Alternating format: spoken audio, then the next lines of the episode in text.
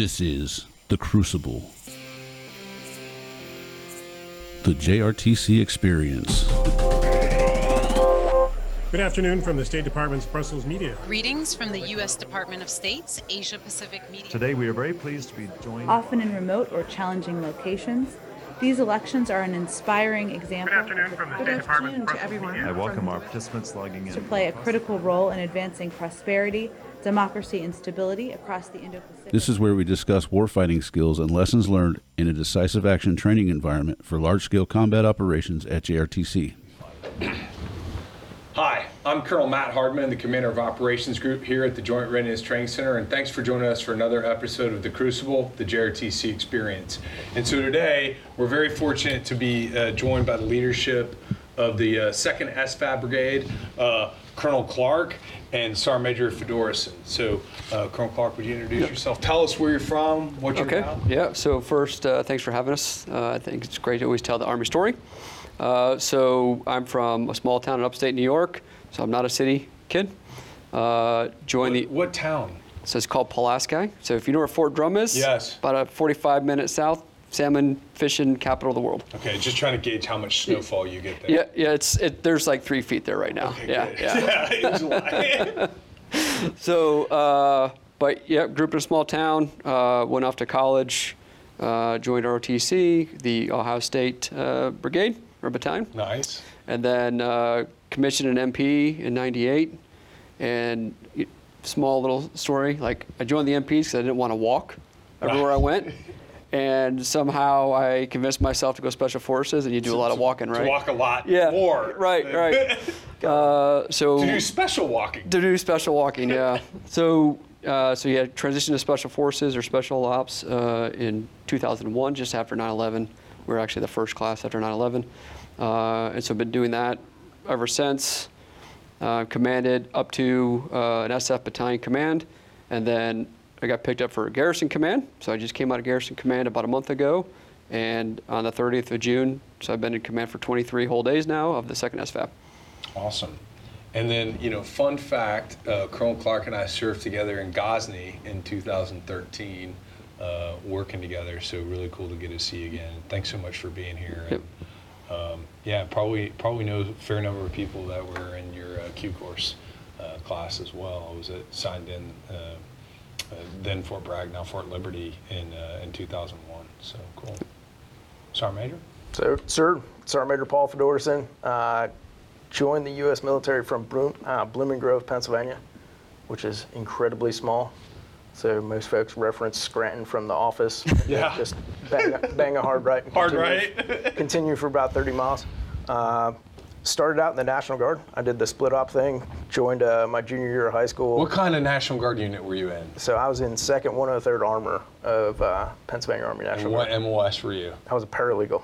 You were a paralegal. I absolutely was. All right. My, my nephew started out in the Army as a paralegal in the Virginia Guard. Okay, I'm sorry, interrupted. That- all good, sir. So, uh, went through basic AIT, went back to my unit, uh, realized I really loved the Army thing and that I probably wasn't the best paralegal. I loved the, the wood side of it more, so I entered active duty, uh, reclassed to infantry, so I got to do basic training in AIT twice. It's a hell of an experience. I recommend it for everybody. and then, uh, yeah, the majority of my career has been uh, reconnaissance, and then uh, I spent some time as a OCT, did a, a garrison sergeant major gig, and then came to second SFAB. Where, uh, where, where all kind of you been in the Army, Sergeant Major? So I've been Fort Moore, Korea, Fort Drum, Fort Moore, Fort Knox, Germany twice, El Paso, Fort Irwin. I've gotten to bounce around all over the place, and that's been all over the place. Um, so, you know, contrary to popular belief, although he looks like an action figure, he didn't come in the box. He actually got brought up for the beginning. Uh, so, really cool. And uh, thanks for being here. Um, and, uh, and where are you headed next, Sergeant Major? so I'll be going to Grafenwehr, Germany, sir. Okay. Seventh Army Training Command. All right, so he's going to get to do some CTC stuff out there and, and a lot of other great stuff for the nation and, and really put into practice, I think, probably a fair bit of what you've learned in this job. Yes, sir. Um, so awesome. Um, all right, so tell me a little bit about the, the rotation. So uh, it's kind of the first of its kind for an SFAB. Uh, so we're to quote uh, the CG, we're the pilot uh, for this episode. Uh, but we're looking at how to employ SFABs in a low uh, or LSCO environment. Um, so usually we, so right now we span the spectrum of from competition to conflict, uh, but we came into this knowing we're going into a conflict environment. And so to try to do that when we spend majority of our time doing more competition stuff, it was a great learning opportunity for our team. So we came out here for an objective. How do we execute advisory teams, uh, an advisory battalion in a LSCO environment?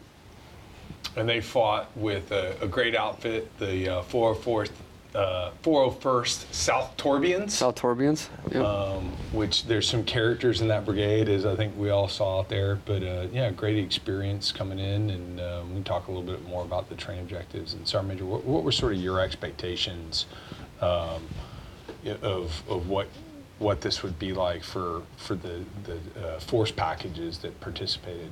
So, so the force package was giving enough information to get them out the door, but enough to leave it ambiguous in, as far as what they're going to be required to do.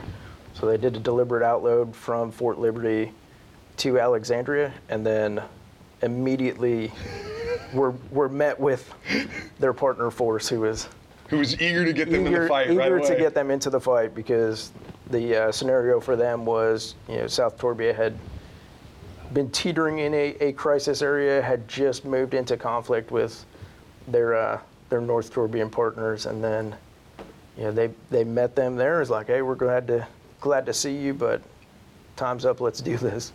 What what did you know for either one of you? What did you think was going to be um, maybe the, the greatest friction to overcome for those force packages coming into it? Well, I think maybe two things. Uh, mindset.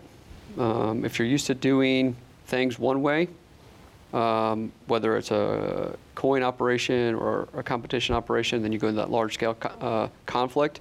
That's a different switch. And so if you're designed or thinking you're going one way, but in reality you go a different way, that can throw some, some challenges along the way. And then just working with partners. You know, we think working with partners is easy, but we have our way of doing business and the partners have their way of doing business. So we, if we try to push our agenda into their process, it may be met with resistance. So we have to learn how they do things and see if there's some parts of our military decision-making process that we can inject and maybe make it a little bit better, a little bit different for them to understand. But at the end of the day, they have to own that process because if we are not there, they're going to go back to a they do business. So I think those two things, Yeah. in my opinion, um, something to work through. What what did you expect there to be you know, friction with? So, so part of the friction is just team internal friction. Our teams are incredibly diverse. Um, it's like no formation you, you've ever been a part of at the platoon or below level. Like it's roughly 40% uh, maneuver background and then 60% low density background. So you have you know, difference between people that are um, kind of platform based, process based, and procedure based, and they all come in with kind of a different outlook on life. So then working through the wickets on that, but then you know also you have a lot of you know extremely talented sergeants, staff sergeants, and sergeant first classes that you know may have had limited to no staff experience that are now trying to plan in advance of their partner force, anticipate their requirements, and then advise them Yeah. on, on what they need to account for. Yeah, I mean, uh, the, you know, the analogy when I was listening to some of, of what some of the updates that we got is, um, you know, the SFAB, uh, the force package teams, you know, we're really asking them to be exceptional jugglers and exceptional uni, unicycle riders, and then really in practice in LSCO, we're asking them to juggle while riding a unicycle at the same time. And um, I thought it for me, it, you know, my my anticipated friction coming in was going to be uh, the communications, um, and actually that turned out really not to be the case. The unit was really able to kind of work. There was some, but they were able to work through it uh, pretty quickly uh, to not only be able to communicate uh, laterally. Uh, but also up with the 21st Airborne Division, and I was pretty impressed with how quickly they kind of worked through uh, the friction that we had. Uh, to kind of your comment, I was really impressed with how self-aware the unit was coming in. Like they were like, hey, we're getting ready to jump into deep water, and like we're pretty good at, at swimming, but used to having a float when it when it came to large scale combat operations. And I think that really benefited them. This, you know, some of it chalked up to the maturity of leaders, the ability to to know what we don't know, um, or are less comfortable with. And I thought that part of it was really interesting to watch the growth over time. You know, the other thing that was kind of cool was the, you know the South Torbians, the role played, weren't the worst brigade in- you know in the world either. And did that dynamic uh, affect or surprise some of uh, you know your your soldiers and leaders? So I, I think they were definitely surprised. And uh, we, we purposely sought out extremely talented and high quality role players because you, you're going to need to meet your partner force where they're at. And if Yeah. you look at you know, the United States partners, we, we've got the full range of everybody where it's you know highly tactically and technically proficient, but may lack access to high-end systems in, in a quantity that can make a, a massive impact on the battlefield. So they need to be self-aware, know where their partner is at, do a rapid assessment, and then, you know, am I here to advise, or am I here to support and liaise and get them access to the things that they need? Yeah, and I think we were pretty in this rotation more towards the uh, liaise and support. Yes. Some advise with some niche things. You know, we did some air assaults where there was we we pulled on a little bit more tactical, uh, technical expertise to advise, but most of it really, you know, very competent force. Absolutely. Um, what, what, from your perspective, you know, what were your expectations of JRTC, and then, you know, what do you feel like you got from JRTC? So my last experience with JRTC was 10 years ago, right? But I was in Yeah. the box. Right. you know, I- two, two Yelp, uh, Yelp, or two stars in the Yelp review. That's right. Well, maybe one and a half, yeah. Yeah. Uh, but on the other side, right, coming out uh, as a senior trainer for the for the guys going through the rotation, um, very surprised on the amount of backside support it takes to run a unit through the rotation, um, and us being part of that, we had our EXCON, uh, the 21st was our HICON, and there's a couple layers in between there. We had our pucksters, right, and then the products that we get from uh, the JRT, JRTC team, just phenomenal. Um, now, I know that guys out on the ground probably didn't feel that way, right? Um, and you would think that they're the 100% of the effort, but I think they're close to the 50% effort, and I think there's a little bit more effort on the backside support. So very, very good to see the professionalism on the backside and how that really makes the rotation that much better and that much more realistic. And you know, you can actually see if they're doing real well, you can kind of turn that temperature up on them a little bit and give them some more stresses. Or if they're struggling with something, you can turn it down a little bit so they can get to that learning point they need to get before you go to the next evolution. So I thought that was pretty impressive. Yeah, and uh, you know the um, that part of it, the ability of the rheostat to turn it up and down. You know, if it really is hurting here for you, either we're having a really hard time in the rotation, or we're actually having a really good rotation. Um, because I mean, that's you know, we, we're going to keep putting weight on the bar until somebody hits you know max rep, uh, and uh, that part was was different for us. I mean, having having a different kind of unit and interacting with the OCTs that your team brought down. Um, you know, I learned a lot from it. Uh, uh, It's uh, you know every rotation we end up uh, almost always have uh, an ally or partner here with a team from uh, the SFABs, uh, and so you know a bigger understanding of how that would tie in uh, was was helpful for me, and, and a little bit of framing maybe how we can. Maybe some folks have been getting over on us, and we need to dial up the uh, uh, the rheostat a little bit. What about your perspective, Sergeant Major? So I, I think that one of the great parts here is it's multi-echelon and you have to account for adjacent units. Where even though we weren't on the actual terrain with the 29th, with 21st Airborne, you still have to account for them. If there's fires crossing boundaries, you have to you know, make necessary coordinations. So it, it forced our advisors to think beyond the end of their, their nose and to look left and right and you know hey what, what am i doing that's impacting somebody else or is, what is someone else doing that impacts me so it's it's a living scenario it's not like a check the box it's action reaction counteraction continuously and i think the, the advisors are better for it No, and I, you know, I'm excited as we continue to develop this out. of what this will be like, you know, with other brigades coming here and increase the interaction with the. J- I mean, we had we did have adjacent unit interaction, but I think the the opportunity is there's even more going forward.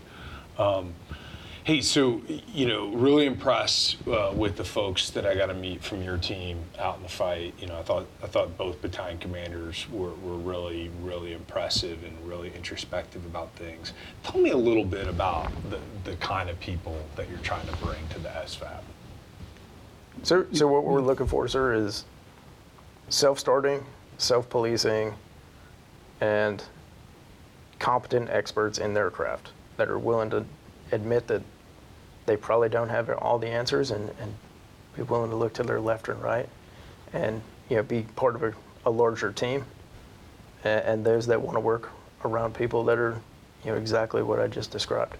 Because it is a, a small element. So you will have you may be a, a logistician by trade but your chances are you're probably the alternate medic Yeah. or you know the alternate serving as the, the protection element. And everybody's building pallets, and everybody's putting up camo nets. That's right. everyone's putting up camo nets Yeah. You everyone's, uh, to quote the, the All Blacks, everyone's sweeping the shed, right? Yeah. like Because if, if not, it's not going to get done. No, right? absolutely. the battalion sergeant major was driving one of the Humvees Yeah. That's, What about from your perspective? So, uh, said it really yeah, well. no, which is why I was turning to him for the answer, right? Yeah. So, uh, so majority of our formation our second time at that position. So all the battalion commanders have already been a battalion commander in their field, so infantry or armor. Um, and same thing with the sergeant majors um, and, and the captains and the majors are all, you know, two-time offenders. Uh, really, really great for those captains, right? Like you can choose between going to different places, but you can also command a, a team again, right? And, and with the majors, you're like battalion, battalion three or brigade three in XO, but now you can go be a company commander again as a major, which is kind of cool as well, right? Uh, and then to go do that advising stuff in the small unit team. So I think on the officer side of the house, looking for all the same pedigree that Sergeant Major lined out, right? Team player, hard worker, you know, may not may have a lot of skills, but may not know all the answers. You're looking for that next that next uh, ridge line to get on. Um, but I think it's another good opportunity to have a little bit more fun uh, in your career as well. I think we're you know, we got the same audience. I would tell you, you know, if you're a major, you have enough time to come to a CTC, do a year or two, and then turn around and go to an SFAB too. We don't talk about that, but we do. and having done both Yeah. I would recommend that everyone pursues one or the other Yeah. like by far the most beneficial jobs I've had in my career to set me up for the next one Yeah, no, I certainly learned a ton, you know, doing the OCT thing and, and absolutely see, you know, and the, General, uh, General Hill and I talked a fair bit too about the, this transition to large scale combat operations and, um, you know, the oper- I was impressed with your team's, um, you know, really eagerness to, to close gaps and holes because we all have. I mean, as, as the Army's making this transition, um, but really having to think about large scale combat operations um, if you're going to liaise and enable, um, you know, a, a partner or an ally to be able to do it. So I mean, everybody's having to go to school on this Right. uh, and learn. Um, you know, and, uh, one thing I'd like to ask you, and, and you know, your experience, uh, command, you know, being a team leader, uh, commanding an AOB, uh, commanding a battalion. How is this different than special forces? Well, first, there's a lot of similarities, right? Yeah. So, you, so you have the captain, who's the the advisory team leader, who is advising a battalion commander, right, of another foreign uh, organization. So very similar in that dynamic. As a team leader, you know, ironically, uh, we're aligned to Africa. Second SFAB's aligned to Africa. My first gig as a team leader was I went to Africa, and uh, we had to work our way into the G base with our partners, which is not unlike what some of these guys had to do during this rotation, and then had to had to break bread and, and build trust with that battalion commander, you know, thousands of miles away, and so they're doing the same exact kind of concept.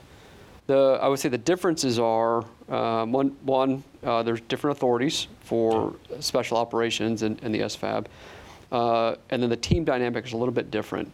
So where we part of our pipeline is we go through selection phase. If you make it, then you go to the qualification course and you get trained in your MOS. And everyone, every those MOSs have a second and third, fourth type of job they got to do, right? So you're the commo guy, but you're also something else on the team, right? So, you know, for instance, like if you're the medic, you're also the S1.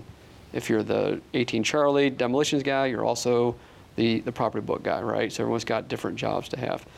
Um, and you can, I'm not going to say you can plug and play, but if you take an 18 Echo from one team and put him on another one, he knows his job, he knows what he needs to do. Um, here, we break it down into different sections of training, right? So you have your foundational training, your collective training, and then your rotation. And so once we get to the collection phase or collective training phase, it's not good to take someone from another team and put them in there to, to fill that gap. Where you could if you're on an ODA because you know what job you're going to take. Um, and and the MOSs are much more diversified on an SFAB as well. Um, and so if we don't, you know, on, on an ODA, if you don't have that, you probably get backfilled with it, right? On here, you got to learn that job. You know, if, if we don't have a logistician, someone on that team needs to learn how to do the logistician's job. If you don't have a artillery or field artillery guy, you got to learn how to do that job, right? You're going to meet a, a team leader here, which is really the team sergeant, but she's filling the role as a team sergeant and as a team leader, right? You, so you got to fill those gaps, and they did a re- really good job filling those gaps. So, um, and then the, you know the long-term piece is on an SFAB. Once you, I'll say, let's say graduate from the SFAB team, right? You, you're a captain, you get promoted to major. You're going to go to CGSC. You're going to go the back force. to a BCT, and then you can come back to the SFAB after your KD complete as a, as a major. In, in soft organizations, you're going to pretty much stay in that soft organization your entire career, right? So there's there's there's a lot of similarities. Though. Like the partner side of the house is very very similar. Um, you're training your partner force, um, and you're working in a small team dynamic, and those are those are you know really great things to do. Okay, you know, how, you know, we're doing large scale combat operations here. We've got folks that have come from conventional units. They, they come serve in SFAB. They're going to go back to conventional units. Help, you know, help our, our audience out there. You know, where do we see the SFABs in large scale combat operations and in competition? Right. So for many people, the middle model is is probably what we were doing in Iraq and Afghanistan, or you know, hey, you know, we're going to go somewhere. We're going run some training for a unit. How, what do we see this looking like in, in, in conflict? Okay. So- So you looked at me. Want me to start? I'll, I'll take it. It Okay, go ahead, go ahead. So, so I think it could be the, the entire spectrum of things, sir. So if we're there for the initial transition to conflict, and it's a multinational force, you could serve as that LNO element to the, the U.S. force to tie in with U.S. intelligence, fire systems, and, and log network. Uh, if it's after the point of contact, you may be working to rebuild combat power and serving in a, a true training and advisory and capacity building operation. But the, the benefit of the SFAB is it, it is built just for that, and it's not requiring brigades to, you know, disaggregate like we were doing a couple of years ago to build those teams out of Hyde. So that Yeah. preserves the brigades for the, the larger effort. Yeah. I mean, it's easy to imagine here we are in South Torbia before conflict, uh, you know, the advisory team here with uh, the 401st helping them build proficiency and readiness, and then the war starts, and based off national policy towards South Torbia, uh, our fictional country here, you know, that they continuing on, going from training into into operations to be able to enable, uh, particularly the ISR, fire sustainment, uh, those capabilities. Um, so, a- any any big takeaways, you know, from this rotation, sort of going forward, uh, that that you want listeners to to take with them? Go ahead. Well, I'll say just lean into it, right? I mean, I think there's a, this weird stigma. You know, I was at NTC for two years. It's a weird stigma about every time a rotation comes through there, they really don't want to go, and then they leave. Really glad they did, right? So just lean into it. You know, it's it's good, valuable training, and you want to get dirty and bloody at a CTC, so you don't have to get as dirty or bloody when you go to large scale combat, right? So, um, but I think I think for us, it's it's a good way for us to see ourselves, right? We've got we've got now a whole list of things that we've done well, and a list of things we didn't do so well on, and now we can focus on those things to make it one better for us, but more importantly, we've got four other SFABs out there. Make it better for them too. Feeding right? in, yeah. So you continue to feed the loop to make it better every single time.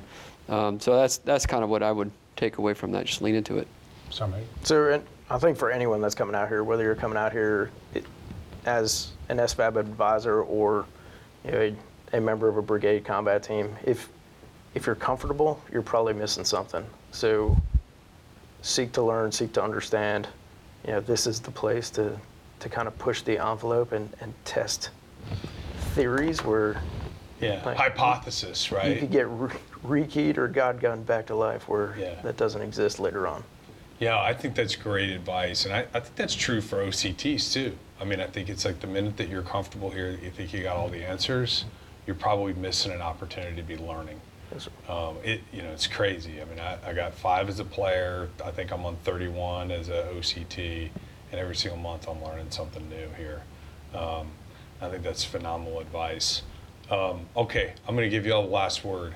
Uh, anything you want to kind of tell our audience out there, just you know, Army life and, and career experience, uh, two you know awesome leaders with a ton of experience. Uh, anything you want to share with them? It goes by fast, right? Yeah. I mean, uh, I, I, Yeah, once 10 upon- years ago, we were one- hanging out in Yeah, Ghazni. once upon a time, I had more hair and uh, less wrinkles, right? Um, but I, I mean, I, I love the army life, right? Um, you can have a lot of fun in it. Um, it's a, it's a great career with great benefits. And what I tell people is, if you join the army as an infantryman, you don't want to be an infantryman, you've got opportunities to change what you what you do, right? And if and if you don't like that job, you can change it again, right? So there's a lot of different things to do in the army, um, and just, so it's almost like create your own adventure. This is my fourth different position, right? As an MP, I was an SF guy, I was a garrison commander, I had a really a strange garrison CSM, you know. Yeah. Uh, and, and, Somebody. and now I'm an advisor, right? So uh, you you can it's almost a pick your own adventure kind of career. experience. Um, at the end of the day, too, like uh, there's lots of different places to live too, right? Right. I just came from super dry, hot, to super hot and super humid. So I know a little something about that. yeah. So, I- I mean, if you're looking to join the military, this is, you know, I think the Army's the way to go. Um, and, and you can have a lot of fun in, in what you're doing. I would say always seek to improve your position, personally, organizationally, and army wise. So Yeah. just keep pushing the envelope, try to learn something new. If you learned it, make sure the guy and gal to the left and right of you learns it. Yeah. Uh, Keep paying it forward. Pay it paying it forward. forward. That's, that's it. Yep. All right. Hey, gentlemen, thank you so much for being here. Appreciate you guys personally, but also the team that you brought here. Really professional uh, unit and a ton of fun. We learned a ton from you. Thanks. Yep. I Appreciate, it. appreciate the opportunity. Thank you for joining us on The Crucible, the JRTC experience. The Joint Readiness Training Center is the premier crucible training experience. We prepare units to fight and win in the most complex environments against world class opposing forces. We are America's leadership laboratory. Again, we'd like to thank our guests for participating. This podcast was created and produced by Mr. John Mabes. It was recorded and edited by Chief Thomas Rich and researched by First Lieutenant Anthony Cho. Intro vocals were done by Mr. Robert Chopper. Special thanks to Captain Jermaine Branch and Mr. Jeff England from Public Affairs. Be sure to like and follow us on social media to keep up with the latest warfighting TTPs learned through the crucible that is the Joint Readiness Training Center. Follow us by going to https colon forward slash forward slash linktr dot ee forward slash jrtc. We'd like to thank our partners at the Center for Army Lessons Learned of the Combined Arms Center, especially the JRTC Call Observations Detachment. Be sure to follow them on social media as well. Follow them at https colon forward slash forward slash www dot army dot mil forward slash C-A-L-L. Don't forget to like, subscribe, and review us wherever you listen or watch your podcasts, and be sure to stay tuned for more in the near future. The Crucible, the JRTC experience, is a product of the Joint Readiness Training Center.